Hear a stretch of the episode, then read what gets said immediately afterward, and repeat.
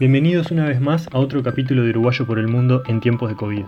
El día de hoy charlaremos con dos colombianas que están viviendo en Nueva Zelanda. Tiana nació en Bolívar, estudió geología, se fue a Chile en busca de oportunidades donde vivió por 10 años y actualmente está viviendo en Nueva Zelanda perfeccionando su inglés. Y Melanie nos cuenta su vida de viajes que trascienden generaciones. Hija de padres colombianos, nació en Francia, pero por el trabajo de su padre o azares del destino, estuvo viviendo en Colombia, México, Inglaterra y Bélgica, donde estudió cultura y medios de la comunicación. Finalmente vino a Nueva Zelanda en busca de nuevos desafíos. Nos cuentan de las riquezas de Latinoamérica, sus experiencias con kiwis, el machismo en el mundo, cómo fue su cuarentena y al final nos dejan una reflexión sobre las experiencias en sus viajes y el impacto que han tenido en sus vidas. Muchas gracias por estar acá nuevamente y sin más que decirles, vamos a esta charla.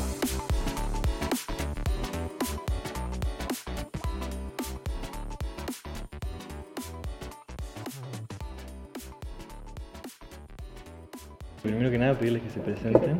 Vale, dale tú. Perdón, primero que nada, agradecerles por estar haciendo esto conmigo, por prestarse a este experimento. y, Gracias a ti por invitarnos. Este, bueno, cuéntenme de ustedes. Yo nací en Colombia, en un pueblo que se llama Bolívar. Estudié eh, mi profesión allá también, geóloga. Y después, en busca de nuevas oportunidades, me fui a vivir a Chile y he vivido en Chile por 12 años. ¿Siempre em, trabajando eh, como geóloga en Chile? No todo el tiempo, pero eh, sí, la mayoría de los años trabajando como geóloga.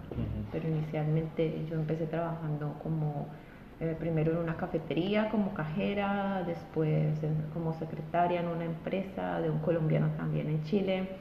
Ya después de ahí me fui encontrando en el camino con personas que cada vez me acercaban más como al tipo de trabajo que yo buscaba, que era dentro de mi profesión. Y mandando también muchos currículums. Eh, igual tuve que hacer como un proceso de legalización de mi título y todo el tema.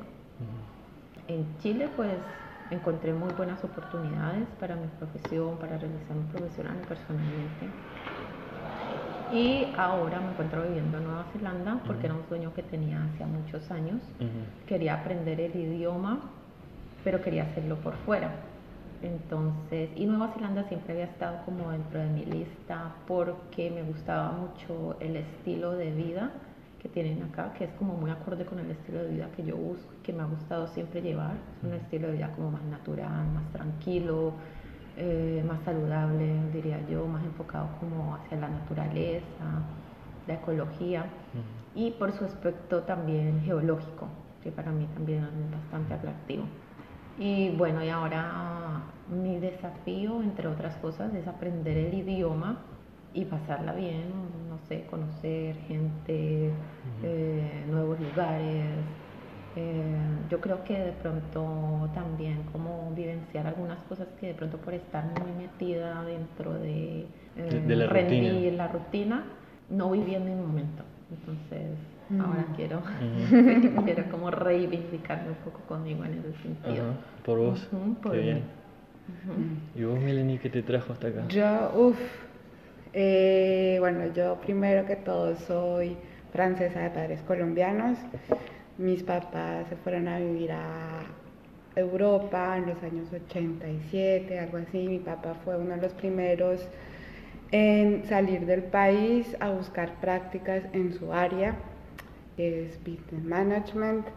Y él salió porque se dio cuenta muy rápido que el inglés era muy importante para su carrera y que iba a ser súper importante para el resto de su vida, para evolucionar, para crecer, para, para tener un buen puesto y y entonces fue a estudiar a Inglaterra cuando tenía mi edad, más o menos 26 años, dejando toda su familia, dejando su, mi abuelita estaba súper, no estaba muy de acuerdo con eso, porque pues eh, no, no, se, no, creo que en esa época no se hacía mucho de salir de su país. Sí, sí, además pienso que justo en esa época no había ni teléfono, no había celular. No había nada, no había, comunicación, no había internet, no, y, y en fin, súper difícil tomar esa decisión.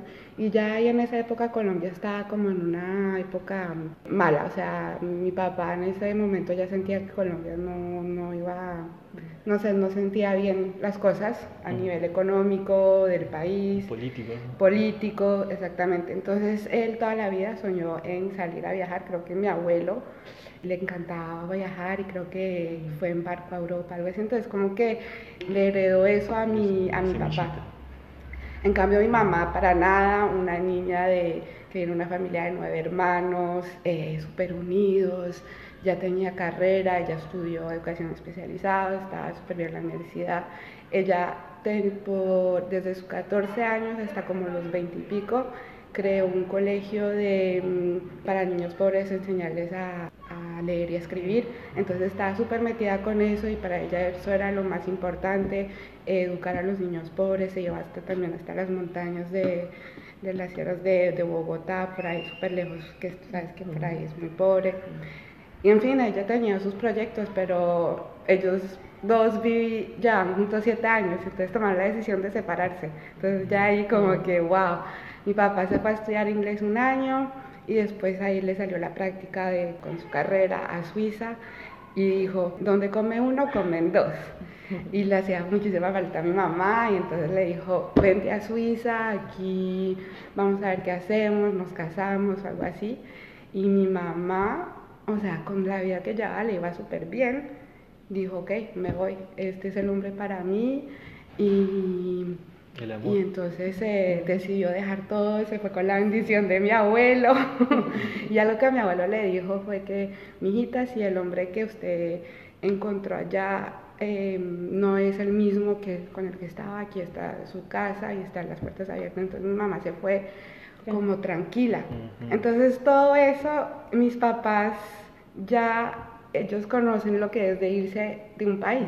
Entonces más o menos eso es lo que yo he dado aquí viniendo a Nueva Zelanda. Lo mismo, estamos repitiendo la misma historia.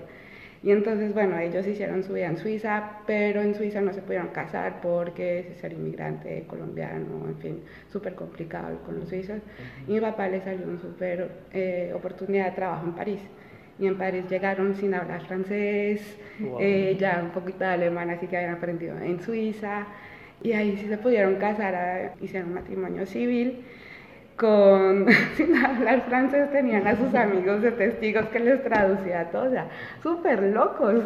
Tú cuando piensas que muy coraje, ¿cómo se dice? Con coraje, sí, corajudos. Brave, sí. sí, de hacer eso sin la familia ni nada, sobre todo que ellos son súper familia, todo. En fin, se casaron y tuvieron dos hijos, mi hermana y yo. Y en ese momento, pues, no sé, la, la vida algo pasó con el trabajo de mi papá y se quedó sin trabajo y buscó trabajo lo más posible, no se quería ir para nada de, de Francia, estaban muy felices. La, la, visa dependía de que él trabajara, me imagino. Sí, sí, sí, exactamente. Y hizo todo para quedarse, al final la vida hizo que, que no, que se tenían que regresar a Colombia. Entonces pues dejaron todo en París, se entregaron el apartamento y todo y se, regresaron a Colombia. Porque también la idea nunca fue ir allá y quedarse. Solo que hizo que se quedaran, pero como les gustó tanto, entonces dijeron, bueno. Y dos días antes de irse, mi papá va y recoge nuestros pasaportes de mi hermana y yo, y pasaporte francés. Y dijo mi papá, esto quiere decir que un día vamos a regresar. Entonces se fue se fue a Colombia como más tranquilo con esa idea de que mis hijas son francesas y eso ya es, sí. Y bueno, y volvimos a hacer una vida en Colombia. Yo tenía un año, aprendí a hablar y a, y a caminar, ¿sabes? Español es mi idioma materno. Y eso fue una época, aunque mis papás hicieran, no querían regresar a Colombia en ese momento, era como en los años 92, pues imagínate la situación política ahí, Pablo Escobar, full, las bombas en Bogotá en mucha inseguridad, pero en todo eso fue muy bonito también haber regresado porque las abuelas y las familias pudieron eh, aprovechar de nosotros, estar con nosotros, con las nietas. Ellos no habían estado en Colombia desde muchísimos años, creo que vivieron como siete años fuera del país algo así, y hacía, o sea, no tenían mucha comunicación, entonces para toda la familia fue algo increíble volver a encontrarlos a ellos, mi papá trabajó en una muy buena empresa y todo, mi mamá se ocupaba de nosotros, y bueno, vimos como unos cuatro años ahí, y al final mis papás como que sabían en Colombia la inseguridad, eh, tener, que este, hacer súper cuidado con todo, con nosotros.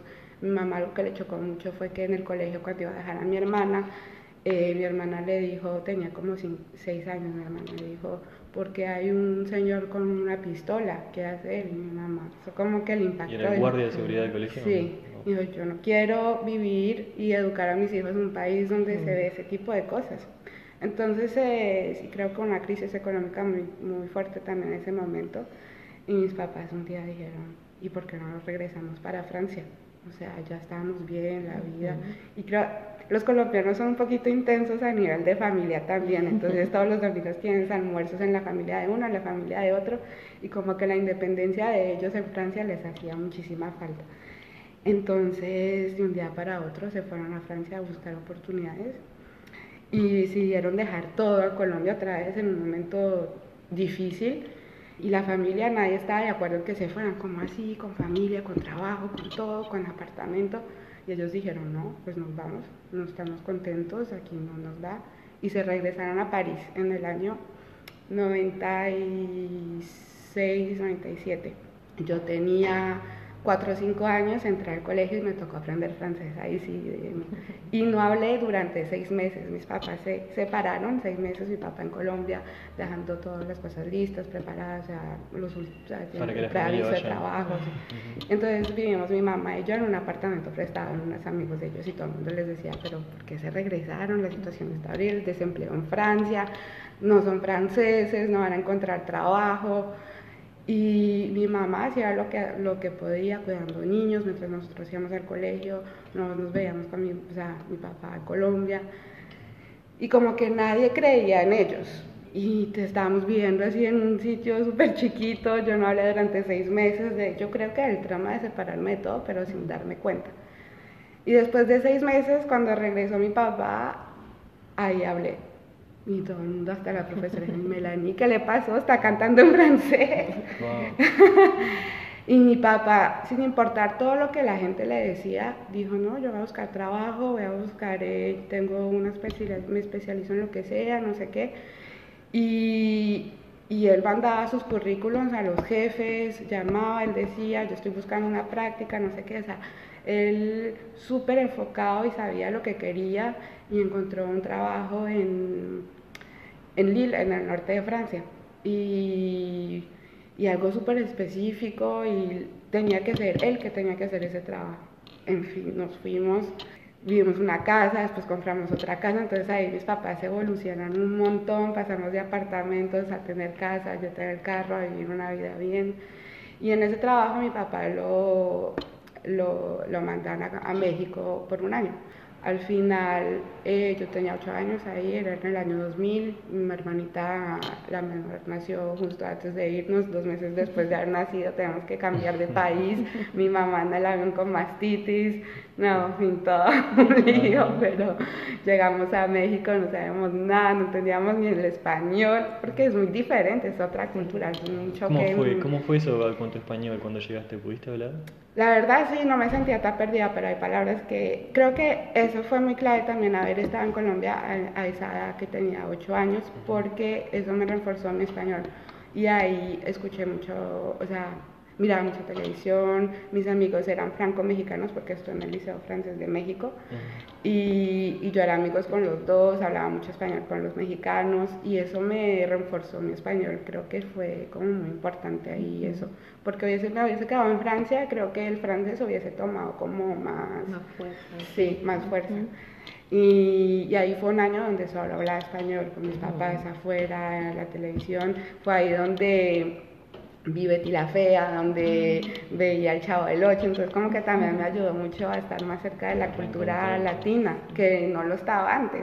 Mi familia pues de Colombia nos vino a visitar a México porque estábamos más cerca.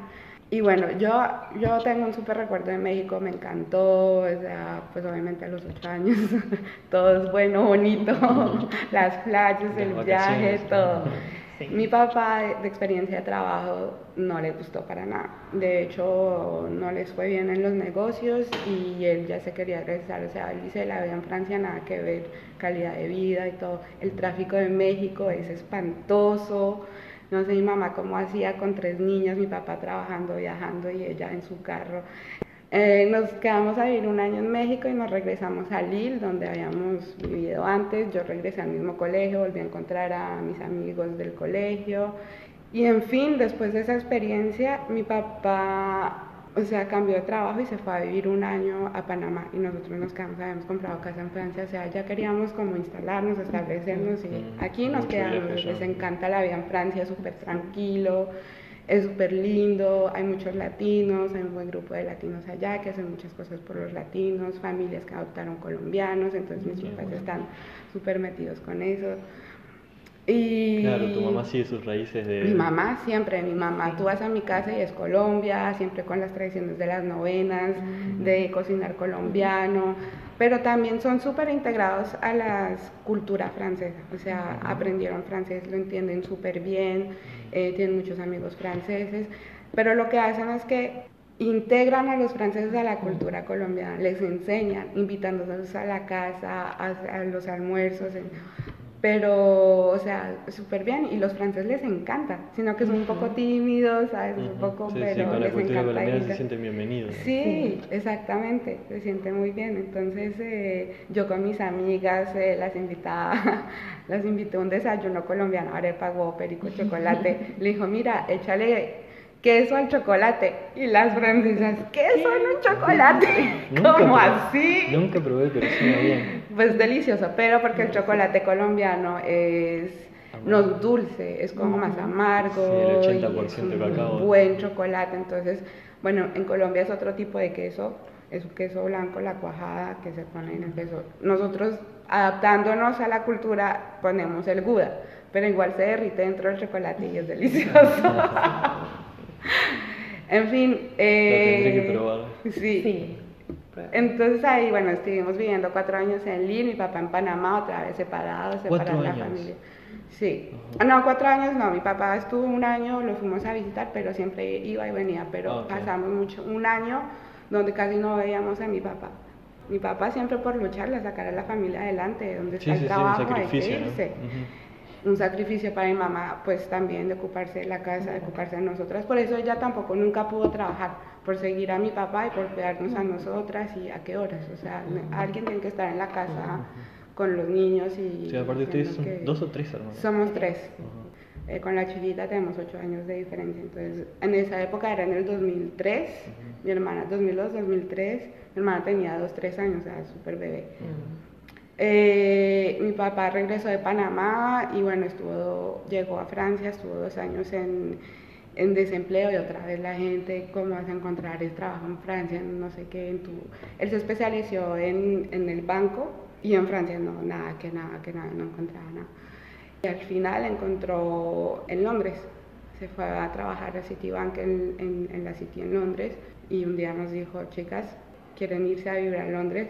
Y nosotras, claro, de una. Yo, yo en el colegio como que ya me quería ir también, o sea, el cambio de México a Francia realmente fue como drástico para la cultura, o sea, donde yo estaba en México estaba súper bien, ya en Francia era solo con franceses, yo era como la extranjera, los franceses te dicen, ay, ¿hablas francés? ¿Hablas español? Ay, ¿cómo se dice esto? O sea, como el bicho raro. Te hacen sentir diferente. No sé si le ha pasado a ustedes, me ha pasado encontrarme gente que le decís Latinoamérica y piensan que estamos cazando animales. Ah, no, claro que sí. De hecho, mi mamá tenía una amiga que le di, nos estamos hablando de microondas, carro o algo así, y ella nos dice, ¿tienen microondas en Colombia? Nosotros, es como estúpida, el Amazonas es todo Colombia. Sí, o sea, piensa que vivimos en, en, en, las casas en árboles. Sí, me imagino, si así son los adultos, los niños, claro, vivir ahí o en la adolescencia eso es difícil. Sí, sí, o sea, no entienden, no saben.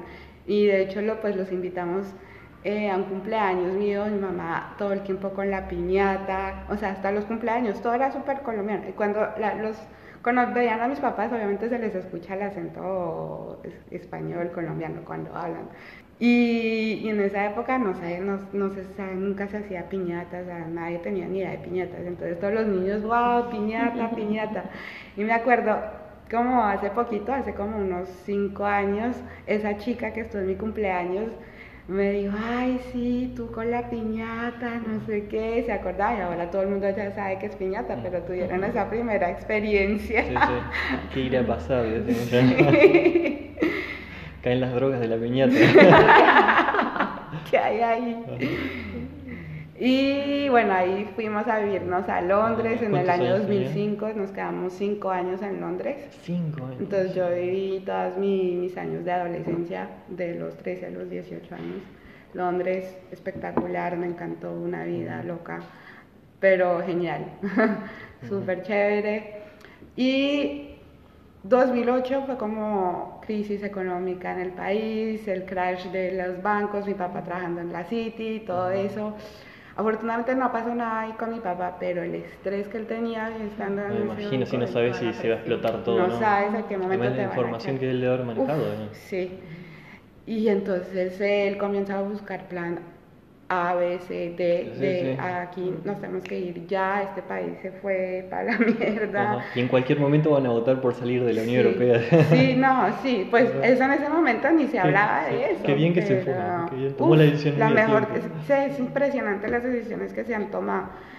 Además los precios de la casa es carísimas, o sea, Londres se está volviendo imposible, carísimo, de sostener una familia de cinco, no, mi papá dijo, tenemos, que salir y se, se, encontró una oportunidad, o sea, comenzó a hablar, no sé, no sé cómo lo hizo, pero en, la misma área se fue a trabajar a Bruselas. Y entonces eh, salió, salió de Londres y pues finalmente yo acababa mi, mi, colegio, entonces pues me fui a hacer la universidad en, Bruselas, mi hermana estaba en la universidad allá y la otra pues tenía 10 años, entonces no importaba. Entonces fue como un momento súper clave porque antes no nos hubiésemos, yo estaba en pleno exámenes y todo, si nos hubiésemos ido dos años antes hubiese sido súper complicado.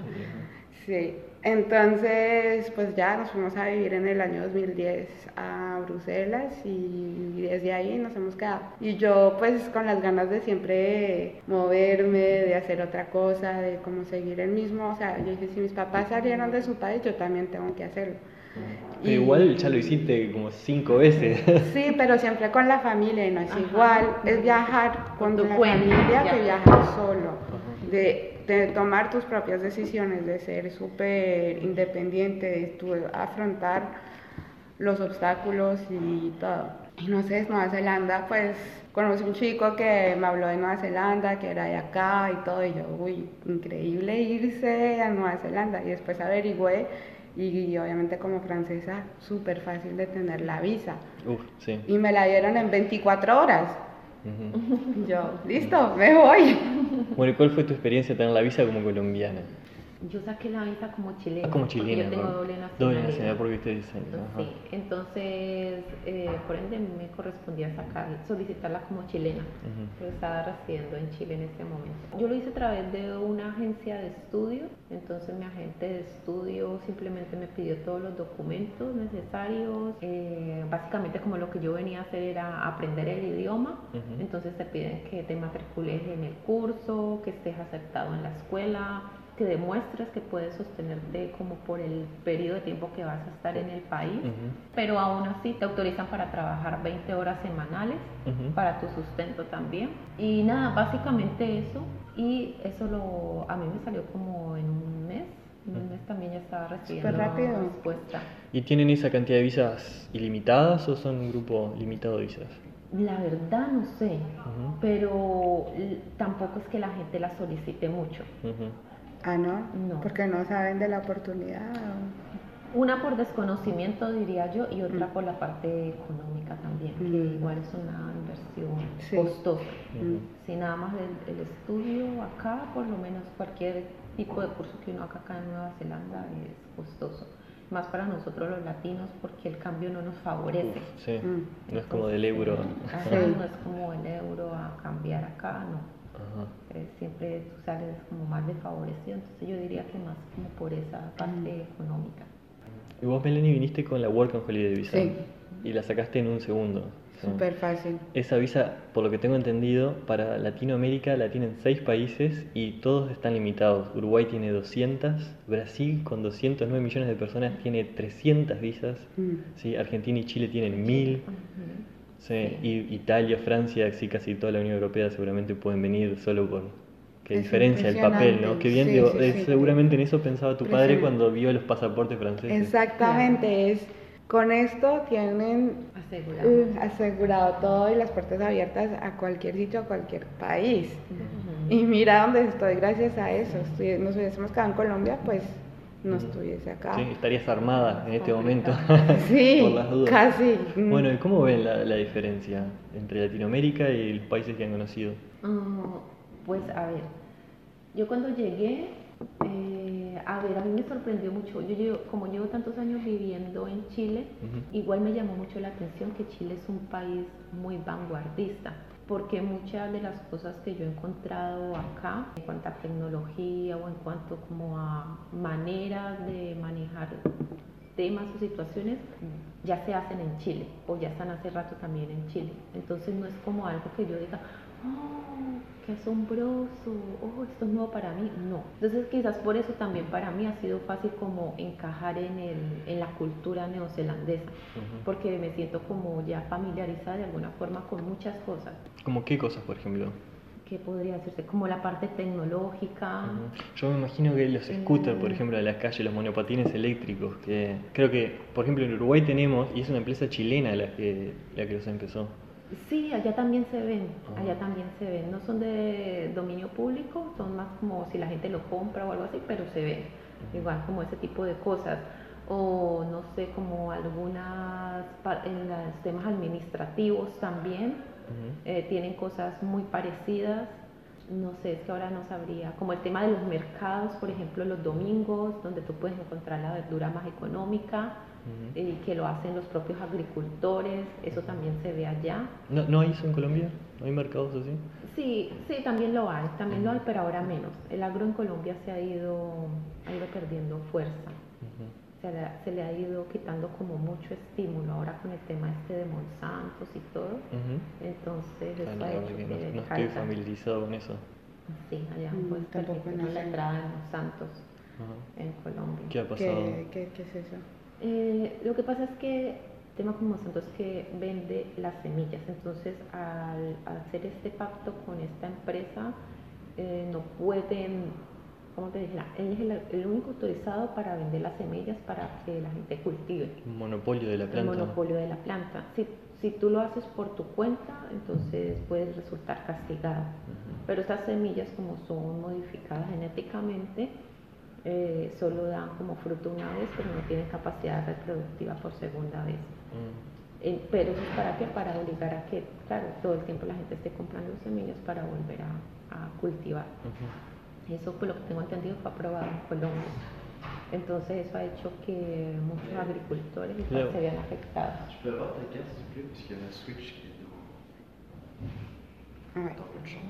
La vida de hostel, algunas veces pasan estas cosas.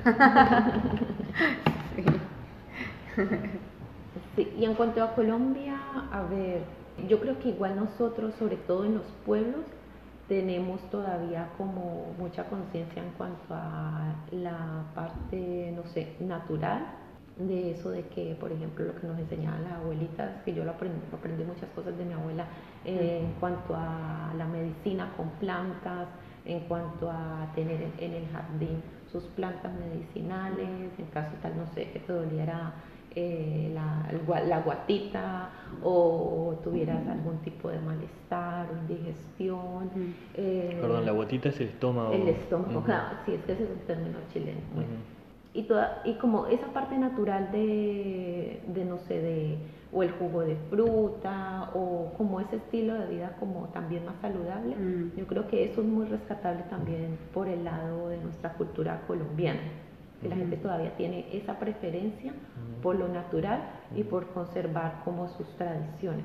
Ahora, si tú me preguntas como qué es lo más destacable de una cultura de otra, yo diría que, bueno, en Nueva Zelanda lo que me gusta es que la gente, por ejemplo, o la cultura en sí, es como muy respetuosa y como muy cuidadosa de, cada cosa, de cada detalle, de mm, las relaciones interpersonales también. Pero nosotros los latinos tenemos la otra parte que es lo que de pronto a veces uno no encuentra en estos países cuando sale por fuera o en Europa o esto, y es como el como esa familiaridad de, de, que siempre estamos como dispuestos a ayudar, si se puede ayudar.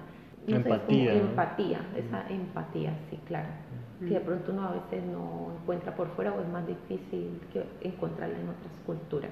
Y yo diría que eso es un, muy rescatable. Ahora, lo que yo decía es, como algo que a mí me llamó la atención es, cuando yo llegué acá, yo decía, si un país tan pequeño, con menos recursos de los que tenemos nosotros en Latinoamérica, y ha podido hacer tanto y llegar tan lejos, yo no me puedo ni imaginar cómo podríamos estar nosotros en ah. nuestros países que tenemos una riqueza pero maravillosa, no solo en recursos naturales, sino en recursos humanos, porque la gente en Latinoamérica es muy inteligente, es muy capaz, se adapta fácilmente a cualquier tipo de condición. Son trabajadores. Si tiene o si no tiene, igual, como dice uno colombiano, tira para adelante.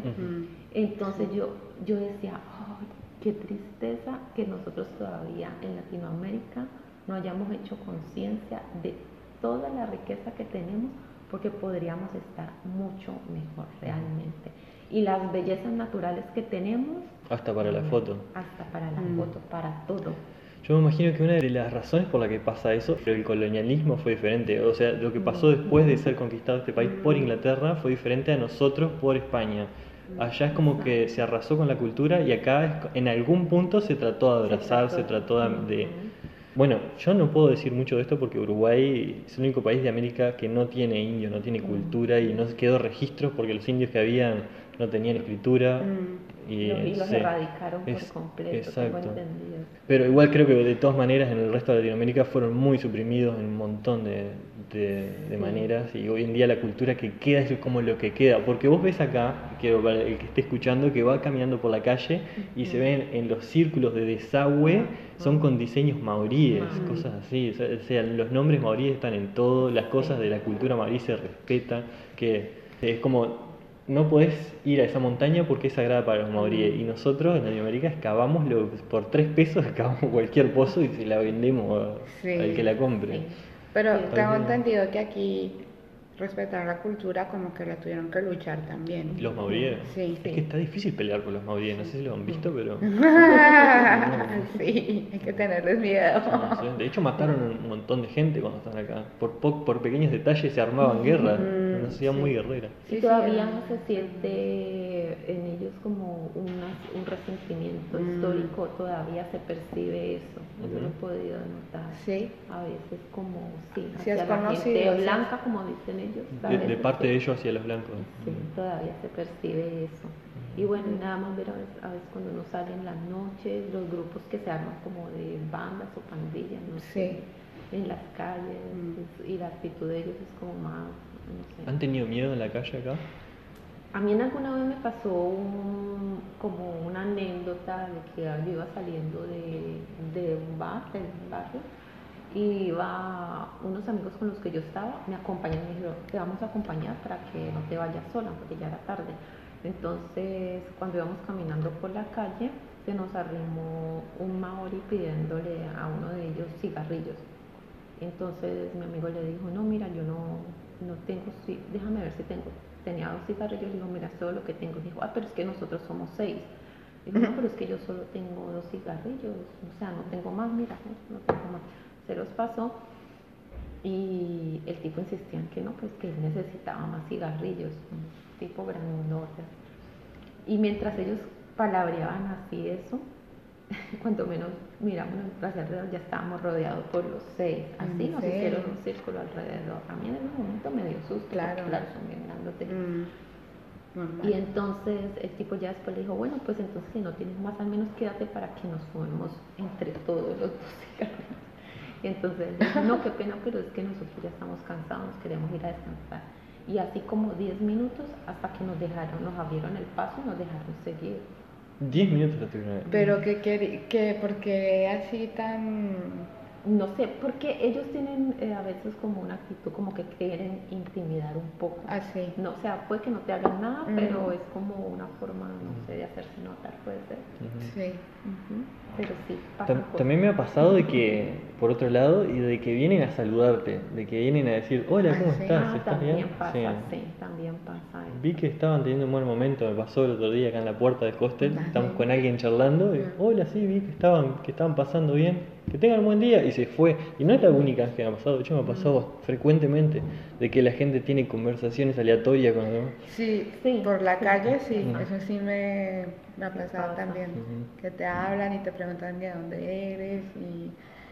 Sí, sí, que es Sí, muy, son muy amigables, valorable. Sí. Son, muy amigables. En ese sentido sí. en una parada en un bus estaba sentada esperando y pasó uno y se me quedó mirando y me dijo, tú eres demasiado hermosa. Y yo, sí, muchas gracias. Ah, bueno, sí. mirando. El poder latino. Sí. Pero a veces no se sabe, no sé si lo logran distinguir, que si son maoris o de las otras islas de Samoa. Ah, no, yo no tengo ni idea, no sé. Sí. Son todos grandotes. entonces hay culturas ahí también, sí. Sí, es como que está un poco mezclada igual la cultura. Acá lo que tiene es que la mezcla con, el, con los ingleses hizo que tengan mejor economía, me imagino, ¿no? Que económicamente están mejor. Sí. Pero Sí. como que las raíces entre las islas son las mismas. Sí. ¿Y tú cuál es la diferencia que has visto de, de Uruguay con los otros países? ¿Con qué países en particular?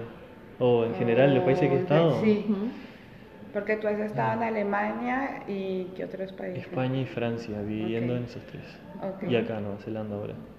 Creo que, por ejemplo, algo, por ejemplo, comparando con Alemania, muy claro, es que nosotros somos muy relajados, que puedes verlo, por ejemplo, si vas a mi ciudad y vas un domingo a la tarde, hay, es muy raro verlo, verlo con, los, ojos- con otros lentes, cambiarlo cuando, por ejemplo, alguien te lo cuenta de afuera. En mi ciudad toda la vida yo hice un círculo en el que salís de tu casa en particular, das una vuelta por la playa, una vuelta por el centro y ese círculo se repite. Y la gente salen todos juntos a andar en auto a hacer ese círculo. Yo no me di cuenta hasta que alguien me dijo por qué hacen eso y yo no tenía ni idea. Este, sí, y después hay todo un lugar cerca de la playa donde la gente se Se sienta sienta a tomar mate. a tomar mate, sí, y también es muy raro porque plan, yo quiero hacer Sí, eso. es un lugar re bonito, es el río Uruguay de 3 kilómetros de ancho, con islas, con playitas, todo lindo, y la gente, eh, mucha gente, no quiero decir que todos, pero mucho en vez de sentarse a mirar el atardecer que cae en el río, Wow. se dan vuelta y miran los autos pasar. Ujú, Sí. cierto. ¿Le pasa, le pasa también? o no? Yo estuve en. Montevideo hace Ajá. algunos años y a mí me llamó mucho, mucho eso la atención, que la gente era muy tranquila, que todo el mundo andaba en la calle o donde fuera con su matera, o sea, uruguayo que se respeta anda con su matera y Mm. con su mate en la calle tomando mate y generalmente van a parar como al malecón de la playa, se sientan un rato ahí, se toman el mate, después siguen o siguen caminando, pero es así una vida muy pasiva, o sea, sí parecía un poco acá, quizás más. Mm. Y lo otro que me llamó la atención, el río también, Uruguay, que yo no me di cuenta que era el río hasta que después es, recorrí más, yo pensaba que era el mar, Ujú. pero porque es inmenso, Sí. es como un mar. Ujú. Sí, sí, no se ve el otro lado, el río de la No Plata, es como la de la desembocadura Plata. del río en el mar. Sí, sí. es impresionante, es hermoso. Impresionante.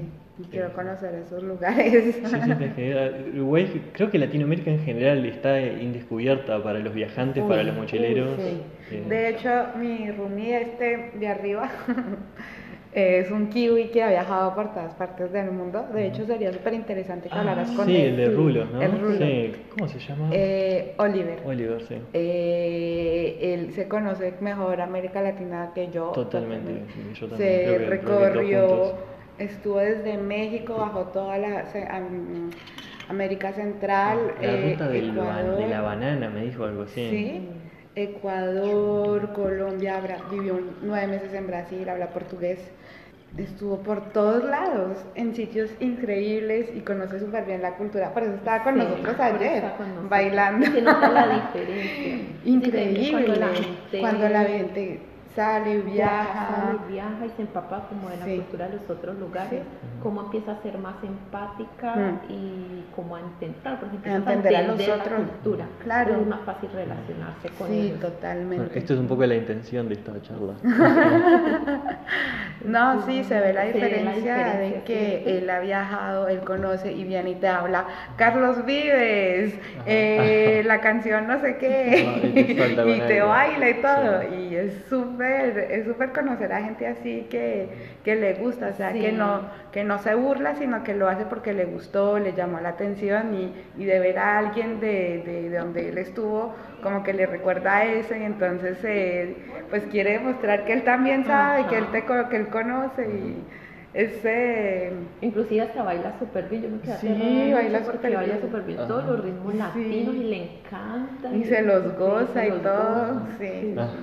Y de hecho ahora está con mi amiga japonesa que también sabe muchísimo de la cultura asiática y le sale con unas cosas que ella también se queda súper aterrada y el de cómo él sabe tanto. Ah. No, pues es una persona curiosa que quiere Sí, conocer, que salió de su mini pa- de su isla. De su isla, a salir a buscar y a ver otras cosas y, y yo creo que eso todo el mundo debería tener Sí, esa experiencia. experiencia, esa sí. oportunidad. Es importante. Sí, yo creo que también, eso es una- también en gran comparación con Europa, por ejemplo, que la, cómo viajamos nosotros y cómo viajan los europeos, sí, increíble cómo ellos viajan. Bueno, Alemania puntualmente, yo no, no conozco otro lugar donde en Alemania, hasta, aparte no buscan un lugar donde el más famoso o donde van a ver eso, ellos quieren donde no haya otro alemán, lo más raro Sí, lo más posible. raro. Sí. Bueno, yo en esa parte los entiendo porque yo generalmente me gusta ir ojalá a lugares donde no sea muy frecuentado. Mm. Ajá. De hecho, cuan- cuando yo fui a conocer Europa, no quise conocer la parte occidental de Europa. Me fui para la este. parte del este. Ah, Porque ahí me espectacular. lleva todo el mundo, Ajá, otro Claro. voy en cualquier Ah. momento. Entonces Sí. me fui y conocí Mm. Praga, Ah. eh, Estuve en Praga. Budapest, Sí, divino. eh, Austria. Y tú llegas a Colombia Y o esto, Chile claro. y dices que estuviste ahí. Y todo, Y todo el mundo, "Wow", porque marcó, sí. Ajá, y generalmente no. Y hay que conocer a esos países conocer, porque son espectaculares también. Sí. De hecho, conocí una chica aquí que decía, una inglesa, que decía que acá conoció a muchísima gente de Europa y todo eso. Dice, yo todavía no me siento de quedarme aquí en Nueva Zelanda porque quiero todavía descubrir a Europa, quiero Sí, sí. ir a todos esos países. Como, como yo viviendo en Londres nunca he estado en en España o en como los sitios como, como más conocidos, pero nunca he estado más allá, República Checa o así. Entonces, la gente de salir de su país se da cuenta que hay mucho que ver y entonces les da más ganas de viajar y de conocer su propio país o su propio continente. Sí. Yo afortunadamente aproveché eso porque nosotros, exactamente mi familia, mis colombianos aprovechan de que aquí vamos aquí, vamos allá. Entonces ya yo tenía- conocido. Tenés el espíritu viajero, ¿no? Sí, entonces aprendí a conocer y entonces estoy aquí tranquila sabiendo que, bueno, Europa pues ya no conozco todo, obviamente, pero, pero que también quiero ver otra cosa de Europa, salir de esa cultura europea, conocer otra cosa.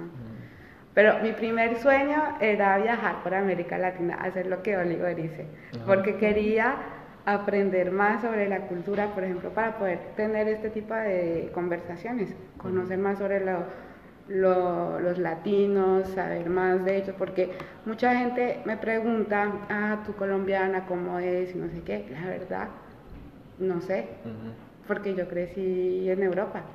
Lo que yo sé es de las vacaciones, de lo que yo he vivido, de mi familia, de las experiencias de los otros, pero nunca estudié la historia de América Latina. Ujú. Nunca, bueno, también hubiese podido leer más sobre el tema y todo, pero ya eso es otro tema. Sí, sí. Igual yo no sé si hay tanta información o cómo es.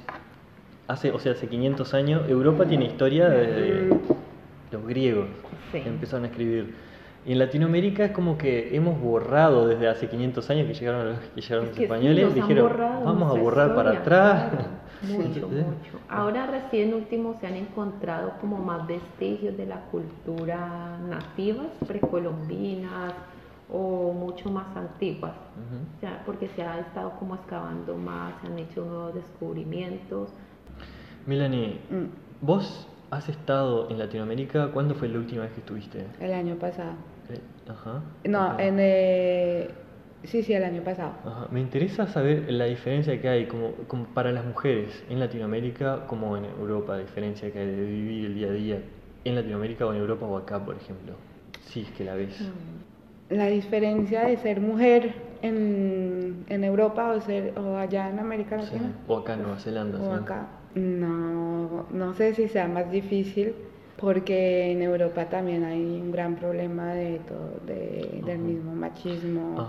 Yo creo que es como casi igual. Después la manera en que tú le hablas a la mujer por palabras o cosas puede diferenciar, pero nunca falta ese hombre que siempre te hace un comentario sobre cómo estás vestida. O sea, yo estando trabajando por la Unión Europea en mi trabajo tenía ese hombre francés que un momento dado me hacía comentarios sobre mi vestido, ay, qué bonito y tan florecido, ay, y hoy cómo estás y no sé qué. En ese momento le dije a mi colega, pero es normal.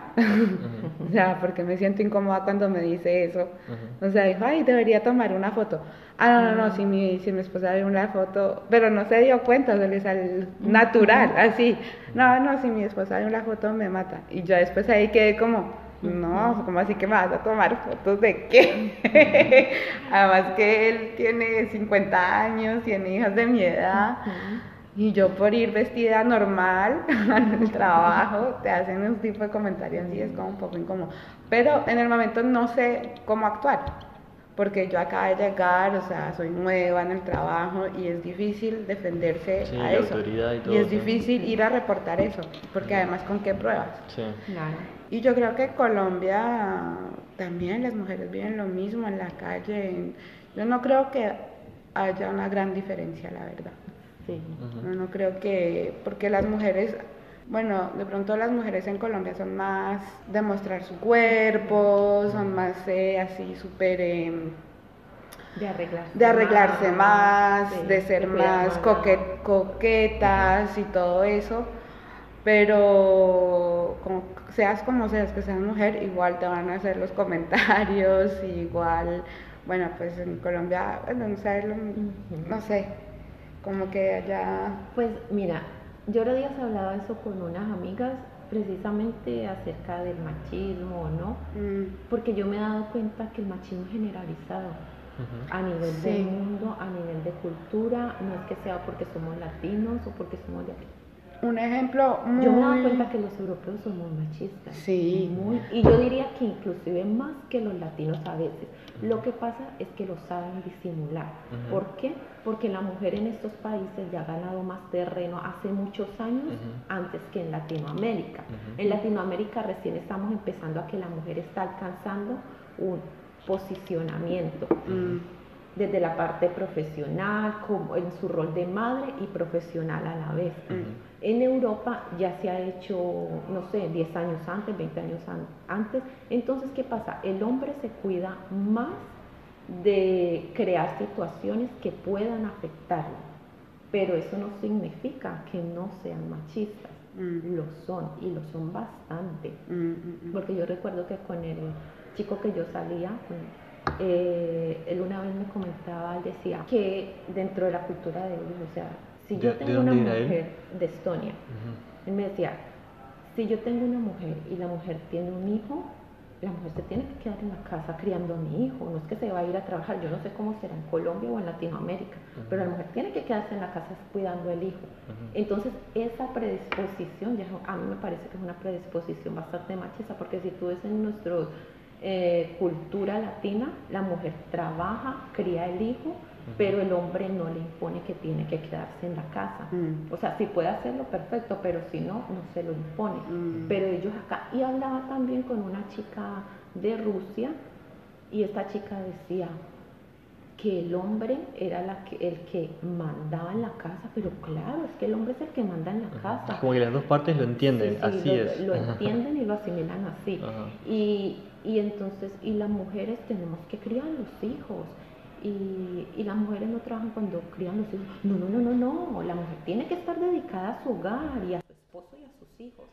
Entonces, y es una chica, no sé, súper joven, de unos 24 años, y ya tiene eso incorporado por cultura. Estamos hablando del 2020. Y así por el estilo me, he dado cuenta, he visto también como matrimonios, he hablado también con, de pronto con muchos chicos de Francia, les preguntaba el tema de, de si la cocina, de que si a ellos desde chicos, por ser hombres, porque como los franceses tienen fama de cocinar y la cocina y esto, entonces yo pensaba, pensé en algún momento que por tradición a ellos desde su hogar, su mamá les enseñaban a cocinar y como que era natural que los hombres cocinaran y me he dado cuenta de que no es así, de que me dicen no, la que cocina es la mujer, esa es la tradición, que la que deba cocinar es la mujer y los hombres que cocinamos es porque bueno, nos gusta o porque lo aprendimos en algún momento, pero la tradición real es que es la mujer la que se mete en la cocina. Mientras que el hombre latino eh, cocina, y no sé, o sea, el que le gusta cocinar, cocina y lo hace como sin ningún prejuicio, sentirse, sin sentirse menos ni nada. Y mm. es normal, es normal, o sea, como que lo asimila más fácil, lo incorpora más fácil el rol de a veces ayudar en el hogar y a su vez hacer su rol. Sí, sí, a mí personalmente me tocó. sí, sí. Mm. Entonces, sí, no es tan así como se cree, ¿no? Hay que estar metido en el medio como para uno empezar a, darse cuenta y entender sí, sí, muy de la crianza. que hacia afuera eh, son, diría yo, más un mito que una realidad. Sí. Un, un, ejemplo muy claro fue mi amiga que es, trabaja en recursos humanos en, en una empresa de transportes. Cuando llegó, la mayoría de los transportistas, de los, de los choferes de camiones, eran hombres. Y entonces eh, su jefe le dijo, tienes que contratar a no sé cuántas personas, como, como tienes que contratar a, en dos meses como 40 personas. Y ella lo primero que hizo es contratar a mujeres en el medio de choferes de camiones, choferes de camiones que transportan eh, comida, que es un mundo súper machista, siempre como un poco la clase baja y, difícil. Y ella midió unos 57, una mujer tan chiquita pero fuerte. Y lo primero que hizo fue contratar a mujeres. Y dice, es que no se puede, no se puede, una empresa donde no hay mujeres no funciona. No, no, no se, se necesitan mujeres para que las cosas avancen, las mujeres son... de hecho creo que sí, tal vez 50-50 sería lo mejor, ¿no? Pero eh, obviamente cuando comenzaron las mujeres a, estar a entrar en el, en el trabajo, se quejaban y le decían, me, tengo, me, me están... Eh, ¿cómo es que se dice? Eh, me están diciendo cosas, como que comenzaban a hacerle comentarios, porque obviamente ese tipo de hombres son ven a mujeres y, siempre te, sí, te acosan. y, pero ella no, no podía hacer nada, o sea, ella estaba de acuerdo con ellas, pero no, sin pruebas físicas, no puede eh, decir nada. Y, y otra cosa, el jefe después le dijo, ah, sí, tenía razón de contratar a mujeres. como que se cayó en cuenta que las mujeres podían también trabajar en ese medio. Qué loco. Y Sí, súper loco. Y otra cosa también que me marcó es que, eh, bueno, es un, es un medio súper machista y, y, que la mujer no tiene su hogar y tenían que eh, siempre demostrar que hacía un mejor trabajo que los otros. Les ponían más pruebas, les hacían más tests, porque tienen que probar que es más fuerte, que es más inteligente y que es más... ¿Por qué? Sí, sí, ningún motivo. Mm. Bueno, me gustaría con la brevedad que puedan, para no robarles mucho tiempo, eh, que me cuenten un poco del lockdown, de su, la experiencia con el coronavirus, de estar encerrada, cómo fue acá, nos encerramos en Nueva Zelanda por cuatro seis semanas, seis semanas fueron, ¿no? Sí, más o menos. Ajá. ¿Cómo fue? ¿Dónde la pasaron? ¿Cómo, cómo pasaron ese momento? Yo estaba viviendo en un homestay eh, con una señora que es neozelandesa, pero de ascendencia china. Vivíamos solo las dos en un flat y yo la verdad la pasé bien, relajada, porque necesitaba descansar. Acaba, justo me coincidió el lockdown con el periodo de estudio que terminaba. Entonces estaba cansada y yo iba a tomar mis vacaciones, o sea, mi, mi plan era ese, terminaba mi, mi periodo de estudio, me tomaba tres semanas de vacaciones y después volvía a estudiar. Ah, que te ibas a ir para claro, Australia. que me iba a ir para Australia. Entonces, pues no me pude ir para Australia, pero me quedé en la casa, igual me tomé mis holidays y nada, relajada. Hice lo que hacía mucho rato no podía hacer porque no me quedaba tiempo, porque la verdad es que cuando yo estoy estudiando y trabajando, el tiempo a mí se me vuelve, es mínimo, se reduce a, los fines de semana para descansar. Entonces volví a retomar, no sé, mis lecturas, eh, inclusive a ver televisión, un poco de películas, o dibujar, que a mí me gusta dibujar, tocar mi armónica, bueno, hacer cosas que hacía rato No no, podía hacer no porque no, no tenía el tiempo, sí. Y entonces, como yo vivía cerca, en un lugar que se llama Caterras, y es cerca del jardín botánico, hacía mis salidas cortas hacia el jardín botánico, que tiene varias rutas, entonces cada, cuando iba, cada que iba, hacía una ruta diferente en medio del bosque, los árboles que me encantan, así que la verdad para mí no fue tan traumático, ¿no? para mí fue un descanso que necesitaba, sí. Así que, y eso sí, todos los días me comunicaba con dos o tres personas, bien sea o de mi círculo de amigos o mi círculo familiar. Hablábamos a veces una hora, dos horas, que tampoco se hace usualmente porque tampoco tienes mucho tiempo de estar hablando con la gente, además por la diferencia horaria no da mucho margen de tiempo. Así que... 15 no, horas no, de diferencia, sí, solo para sí, saberlo. sí, sí, harto. Mm. Entonces, bien, y bueno, y el hecho de que ellos estuvieran bien, pues a mí me daba más tranquilidad, así que como por los dos lados estábamos bien, no, no fue así como tan traumático. Ujú. Y Un descanso. Me. Pero en un país tan lejos, fuera de tu familia, o sea, lejos de tu familia y todo, como que no. Sí. ¿No te sentiste sola en algún momento? No, mira que no, porque lo que pasa es que yo llevo muchos años fuera de mi casa. Mm, sí, es verdad. Y cuando yo he dejado de ir a mi casa, yo he durado hasta tres años a veces sin visitar y ver a mis padres o a mi familia. Sí. Cuando recién me fui para Chile, yo volví después de tres años Mm. y así tampoco era que fuera. Entonces para mí ya estar alejado de ellos Mm. es, es normal. Mm. Es normal, entonces Sos era una como- inmigrante. Sí, soy una inmigrante hace rato. Ajá. Mm. Y lo otro es que cuando yo he podido, o sea, de chica antes de salir de mi casa y cuando he tenido la oportunidad de compartir momentos con ellos, lo he hecho. O sea, les he dedicado el tiempo que yo Ahora los casamientos merecen. y las fiestas. De...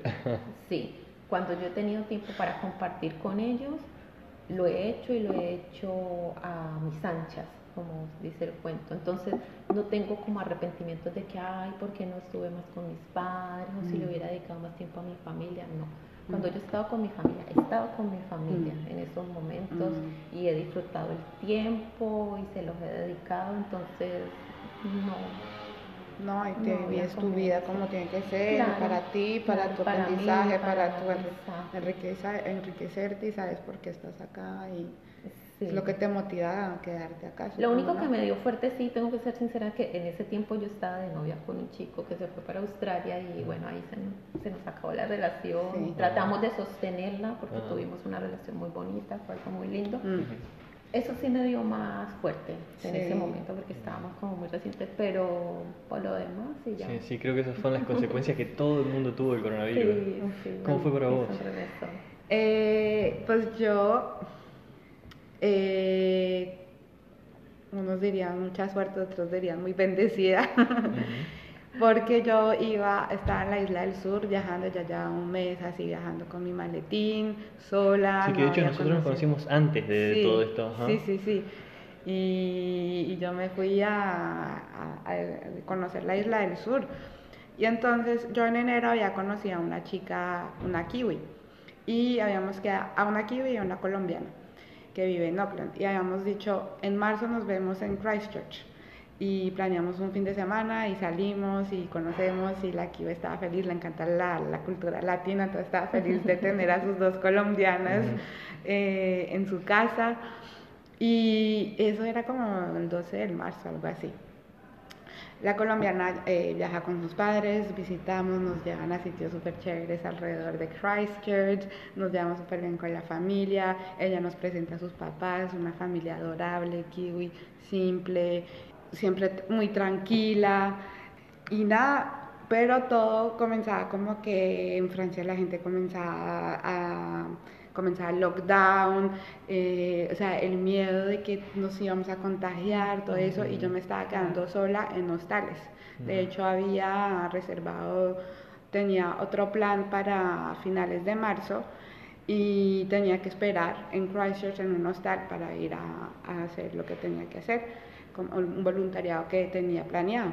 Y mi amiga le comienza como la angustia de que Melanie, segura que no quieres llamar a tu voluntariado para que te reciban antes. Yo no, no, o sea, yo sentía que algo estaba mal y no me quería quedar en hostales sola. Yo dije, no, vivir en hostal con otras personas, así como que ¿qué es eso? ¿Qué está pasando en este planeta que me toque vivir no sé en dónde, con gente que viene de todos lados, no sabe dónde he estado? Eso me pasó a mí. sí, sí, es, pero es angustiante y es difícil tomar una decisión en ese momento. Pero yo no quería molestarla ni a ella, ni a la familia, ni nada, o sea, apenas no nos conocemos tanto tampoco. Y yo tenía claro que tenía mi voluntariado que me iban a recibir pero entonces las cosas se iban complicando y cada vez podíamos salir menos. Bueno, al final ella conocía a la gente con la que iba a hacer mi voluntariado y entonces ella los llama y le dice, ¿será que pueden recibir a Melanie antes? Y dicen, sí, sí, sí. Entonces yo, bueno, perfecto, me voy antes y anulo mi hostal. Obviamente lo pagué más barato posible, no me reembolsaron dinero, entonces bueno. más estrés. sí, más plata perdida ahí, pero bueno, en ese caso no, no importa la plata. Y entonces en esas dos horas de que, ay, por fin voy, voy, a estar en un sitio seguro, no sé qué, llama el señor y dice, qué pena, no la podemos recibir todavía porque hay una señora que está enferma, entonces pues eh, eh, que venga después el fin de semana. Y ahí ya me había quedado sin hostal y mi amiga dice, no te preocupes, vamos a encontrar una solución, no sé qué, vamos a hablar con mis papás y vemos qué hacemos. Y entonces ahí pues los papás estaban un poco preocupados, no me conocían muy bien, solo me dieron una vez, ellos también con todo el problema del virus y los kiwis son un poco con eso de... Alcohol afuera de la casa. Sí, como que... con el palo de... Estaba un poco angustiada la mamá, como que no me decía nada, pero pero estaba angustiada de que yo tuviera el virus, o sea, por vivir en hostales. sí, me lo dijo después, después de los 14 días. Uf, no tienes nada. pero no lo hice. sí, sí. Eh, pero como está en la casa de ellos sin alojamiento, pues dijeron, Melanie, pues no hay problema, eh, te puedes quedar hasta que vayas a tu voluntariado. de, buena gente lo hicieron. De buena gente, dijo, bueno, bueno, preparen la cama y tenemos un, cuarto arriba con baño, con todo, y que se quede ella arriba si, si tiene algo y nosotros estamos abajo. Creo que eso fue como lo que pensó la mamá. Y la situación se estaba complicando, ya nos iban a hacer el lockdown nivel 4, así por un mes. Y la mamá viene y me dice, Melanie, ¿estás segura que en tu voluntariado te van a recibir el tiempo, un tiempo indefinido? Porque no se sabe lo que va a pasar y si te vas ahí ya no nos, no nos vemos más. Vas a estar sola sin saber a dónde iba, o sea, un voluntariado un poco rústico a lo que iba a hacer y entonces eh, no sabe sin saber si iba a tener internet, iba a estar súper aislada. Y la mamá me pone ahí como la duda de que, pucha, ¿qué Creo que te puso como la opción de quedarte, ¿no? Sí, pero yo no me quería quedar por no molestarlos a ellos. Y porque también no sabía cuánto tiempo me iba a quedar, o sea, cuánto tiempo el virus iba a estar en el país. Incómodo para mí, para ellos. y yo no sé, no estaba lista. Solo, para, solo para aclarar en ese momento, no sé si a ustedes les pasó también, eh, a nosotros acá empezó a sonar una alarma que no sabía, venía de todas partes y no sabía de dónde salía, y eran nuestros móviles que estaban vibrando con un mensaje del gobierno que decían, ah, las próximas cuatro semanas tenés que dormir en el mismo lugar. Sí. Sí, sí, sí, Entonces yo ya estaba en un lugar, entonces era mejor quedarme ahí. Y de hecho, ahí como que, como había estado como una semana con ellos antes de ir al voluntariado, como que les demostré quién era yo. Vi cómo eran y se sintieron cómodos ah, conmigo. Entonces, la mamá, por ser mamá y por preocuparse, pensando que pues, como, sus, como yo fuera su hija, no le hubiese gustado que me fuera y me dijo, Melanie, aquí te puedes quedar si tú quieres. Es tu decisión si te quieres ir. O sea, te respetamos eso, aquí te puedes quedar, no hay problema, pero piénsalo bien. Si te vas, aquí ya no puedes regresar. te invito a quedarte.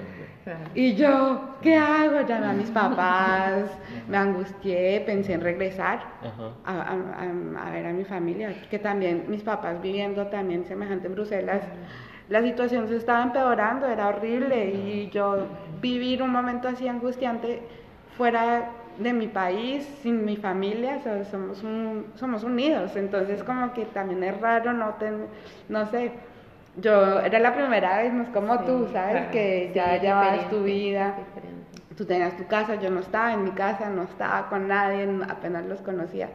Pero comenzamos a mirar los tiquetes de aviones así, ¿no? horrible, 10 mil euros un tiquete para regresarse, ¿quién va a pagar eso? Imposible. Y además... Eh, qué, increíble como el rico puede seguir viajando, ¿no? Es una cuestión de dinero. El peligro, sí. El peligro también de contaminarse viajando y ya que es súper estresante viajar 36 horas normalmente, imagínate con un virus y con todo eso te estresas más, los aviones anulándose todo el tiempo y entonces tú pagas y pagas y no sabes si te vas. Y lo que fue lo que fue duro es que yo había conocido una chica aquí con la que estaba viajando y ella tomó la decisión de regresarse. Cuando me dijo Melanie, sí. Cuando yo estuve en el momento que eran cuatro franceses con cuatro computadoras tratando de comprar pasaje barato. un estrés sí, y pagó llorando, llorando, sí, llorando todo el tiempo con la computadora comprando. Es que, es que todo un sueño de venir a Nueva Zelanda a conocer el país y tenerse que ir así de...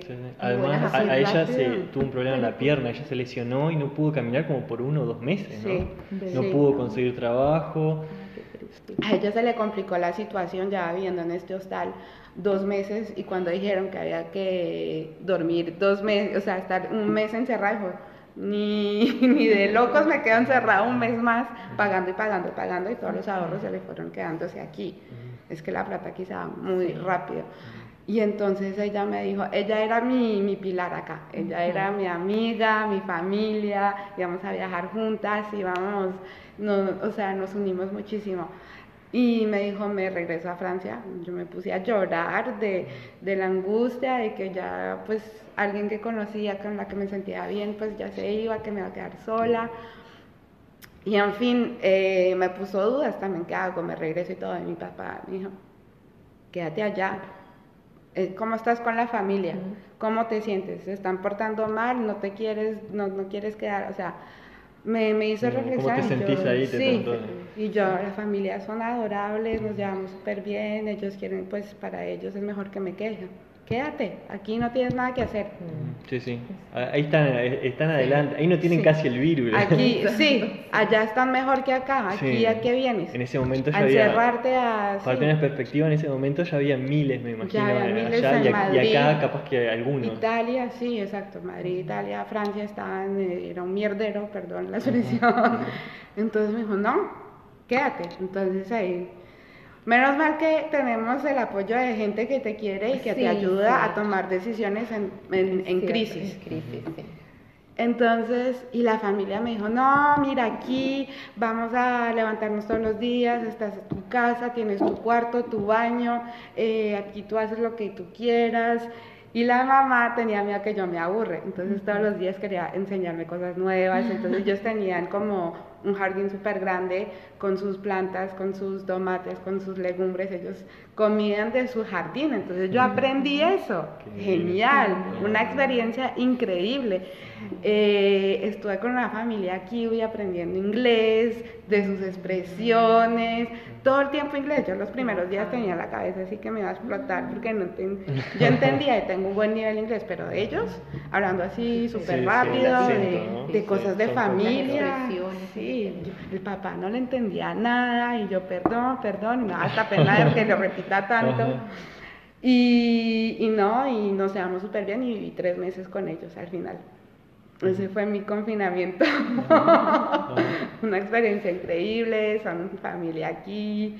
y aprendí a conocerlos, aprendí el estilo de vida de ellos, súper simples, y como me hizo como que reflexionar sobre volver a la tierra, ellos, eh, la tierra, las plantas, los tomates, el pumpkin, no sé, la, la, calabaza, todo eso, comer de, de, su propio jardín, no tener que ir al supermercado. O sea, si hay una crisis en el mundo y nos estamos muriendo de hambre, que ya no hay nada en los supermercados, tú tienes tu jardín y te puedes alimentar.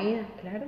Sí, sí, algo que olvidamos. Y no mueres de hambre. Sí, sí, increíble como la sociedad hoy en día, el único lugar que obtiene alimentos es del supermercado.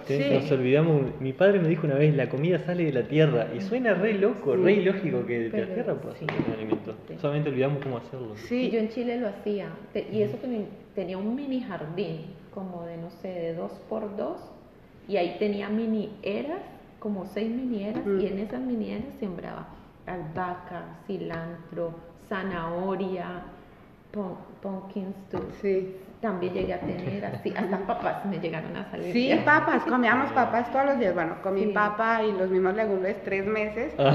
pero porque es la, eh, lo, que había en la, la época de en the season. la tierra tres meses iban a ser diferentes. Sí, exacto. La tierra da, produce este tipo de legumbres en, otoño. Sí. Entonces, pues eso es lo que hay. Pero comí delicioso, aprendí a comer aquí, eh, comí eh, oveja, no, me gusta la, la oveja, eh, la carne de, el cordero. el cordero. Pero ellos iban al lado que tienen sus ovejas, el, el productor, entonces súper fresco y lo cocinaban delicioso y, nada que ver, una, una carne deliciosa y y toda experiencia de vida. Sí, la verdad que no pasaste nada mal. No, ¿eh? no, no. A ver, ellos me decían, aquí no te mueres de hambre, Melanie, come lo que quieras, de hecho comí demasiado, hasta que me engordé, o sea, todo el tiempo un té, un cosito, o sea, se preocupaban por mí, nunca me imaginé. Yo tengo un par de kilitos de más Pero valió la pena porque aprendí a comer como ellos, cosas que nunca hubiese comido antes, que si me hubiese quedado en el hostal ahí sola, nada que ver, fue la mejor decisión, viví con una familia y además que fue increíble porque... Eh, tenemos los mismos valores, la misma manera de ser, las mismas eh, tradiciones, aunque sea, éramos muy parecidos siendo y viviendo tan lejos. Sí, me suena que algún día van a encontrar sus dos familias con tu amiga. No, no, pero de hecho ya los conocía. Cuatro años antes estábamos en Polonia en un encuentro de tres millones de personas y conocí al hermano de mi amiga. Y él se acordó de mí. Solo de casualidad. No, sí, de casualidad, porque el chico que te decía que había conocido aquí en Nueva Zelanda eh, estaba con mi grupo viajando, no sé qué, y estaban sus amigos, estaban viajando separados, y nos encontramos en el mismo sitio. Y entonces me lo presentaron, ay, mira, eh, te presento a tal chico. Y entonces nos saludamos y yo me acuerdo que en ese momento no quise hablar porque me intimidaba el inglés y todo, yo ay, no, no, entiendo nada el acento. Pero él cuando me vio en su casa eh, este año me dijo, me acuerdo de ti. Y yo, ¿qué? ¿Cómo así? ¡Qué loco! Viví en una casa en un sitio donde la gente, pues donde ya había conocido a alguien. O sea, el destino es... Sí, el mundo es un pañuelo. Es impresionante. Y si eso te pasa con una persona que llegas a saber que eso pasó, yo me imagino las personas que cruzas en la calle. Sí, ¿cuántas, veces las has visto en tu vida y no sabes? O en las fotos que aparecimos. Sí. Bueno, por último, me gustaría preguntarles por algún mensaje que quieran dejar al respecto de viajar, una sugerencia de por qué la gente debería de viajar. Por muchísimas razones por abrirse a las culturas, por aprenderse a conocerse a uno mismo, aprender a ser más abierto, a ser más tolerante, a respetar a los otros. Y aunque no te lleves bien con todas las personas que conozcas, lo más importante es una sonrisa y un saludo, porque la indiferencia es lo que al viajero lo aísla más. Eso me he dado cuenta, que cuando la gente te ignora o que no te vea, aunque no, no se hablen más, pero tú ya estás solo y que las otras personas no, no te saluden o qué, es aislarte más y es, hacerte sentir aún más solo.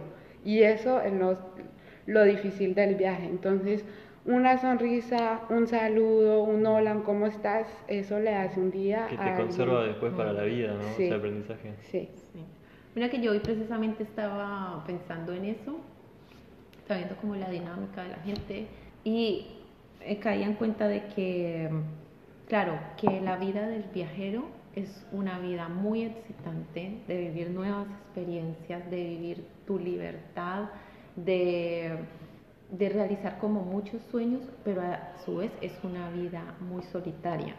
Mm. Entonces, es eso que permite que tú enganches más fácil con otras personas. Pero a su vez, eh, más que nada, la vida del viajero es más que una es más que una búsqueda de buscar un algo o un alguien, es una búsqueda de encontrarte a ti mismo. Mm. Entonces, nada más por esa sencilla razón, ojalá todo el mundo tuviera la oportunidad o saque el tiempo en algún momento de hacer algún viaje a algún lado, eh, de acuerdo a los recursos que se lo permitan, pero de verdad que es una experiencia, porque mucha gente se queda con que el aprendizaje está en, en ir a un colegio, en ir a la universidad, en hacer una carrera, en crearte un nombre profesionalmente, pero eso no es suficiente, porque lo que dejan las experiencias cuando tú viajas es que cada vez que tú viajas, conoces un lugar, una cultura, una persona diferente, tú aprendes a conocerte más a ti mismo Mm. y aprendes también a cómo reaccionar a los diferentes estímulos que te va presentando la vida. Mm.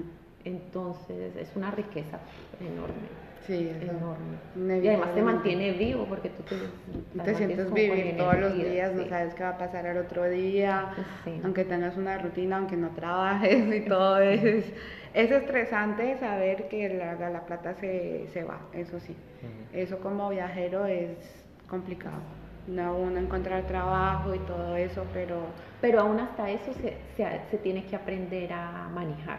sí. Porque tú vas ah, eh, descubriendo que el mismo medio te provee de muchos recursos que no necesariamente tú tienes que pagar con dinero.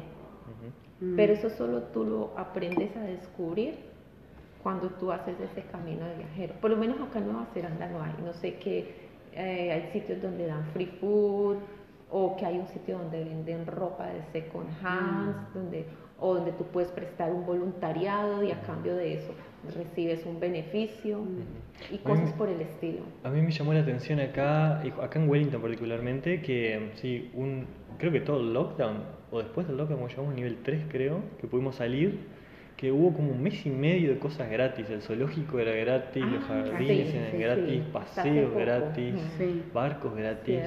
Mm. Creo que también hay que sustentar toda esa infraestructura turística que se creó, ¿no? Sí.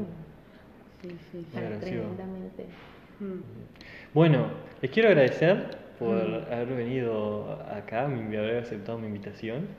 Este, Muchas gracias. sí, esperemos que a ver qué reper- repercusiones tiene. Toda mi vida está ahí. Más o menos. Bueno, muchas gracias por haber sido De nada, muchas así gracias a ti. abierta. Sí, Un gusto, un gusto haberlas conocido. Igualmente. para mí. Sí, igualmente para mí.